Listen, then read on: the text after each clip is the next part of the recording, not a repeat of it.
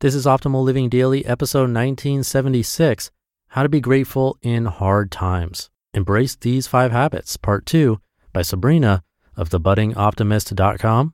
And I'm Justin Malik. Happy Sunday and happy Mother's Day to all the moms out there. Happy Mother's Day to my mom who listens every day. I love you, mom. And welcome back or welcome for the first time if you're new here. This is where I read to you like a big ongoing audiobook from many different authors but today being a continuation from yesterday, so I'd recommend listening to yesterday's episode first. But if you're all caught up, let's get right to part two and continue optimizing your life. How to be grateful in hard times. Embrace these five habits, part two by Sabrina of thebuddingoptimist.com. Number two, learn to reframe bad situations.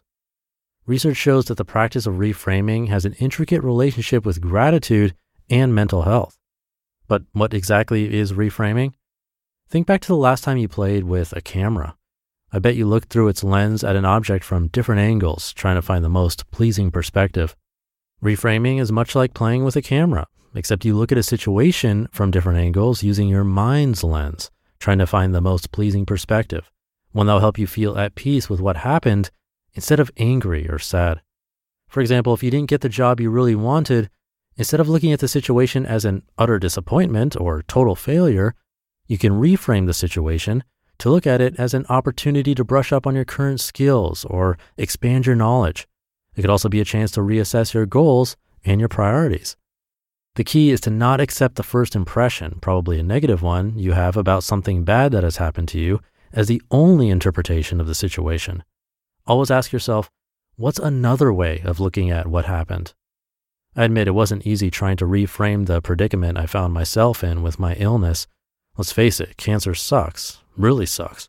But with patience, reflection, and practice, I did eventually find another perspective, and indeed, a more positive one.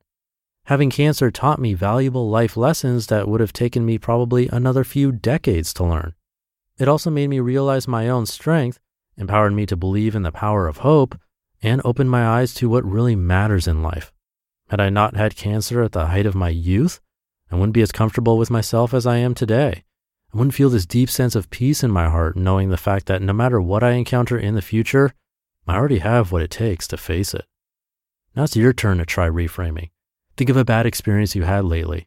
What's another, more positive way of looking at it? Number three, adjust your expectations.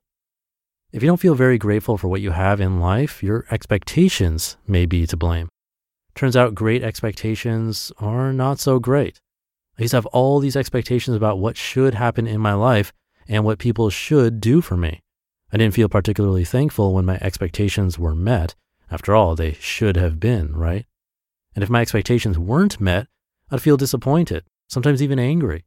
I'd feel like I didn't get what I deserved and it was unfair.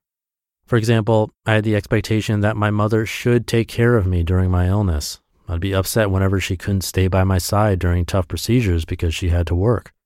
I had the expectation that my boyfriend should come to visit me as often as he could while I was sick. I'd feel resentful whenever he chose to do something else other than keeping me company. And I had the expectation that my body should be able to recover as fast as other patients my age. I'd feel incredibly frustrated whenever test results showed that my progress was slow.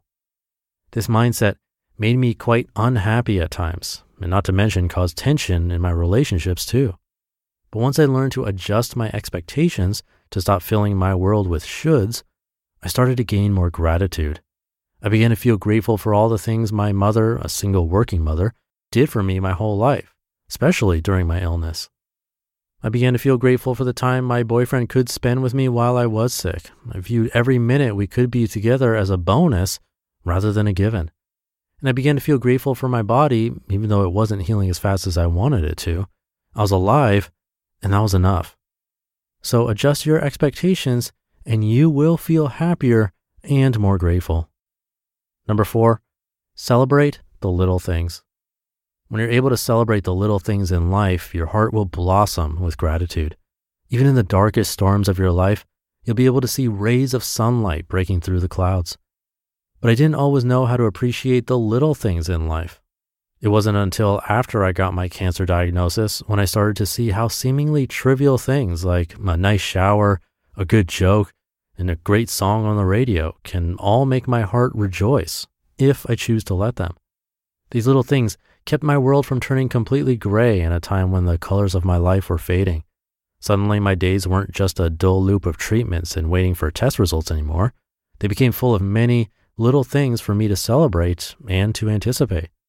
Day after day, I looked forward to the little things in life, and in return, they replenished my worn out spirit with gratitude. So if something brings you joy, no matter how small the joy is, savor it, appreciate it, and save it in your mind so you can look forward to it next time.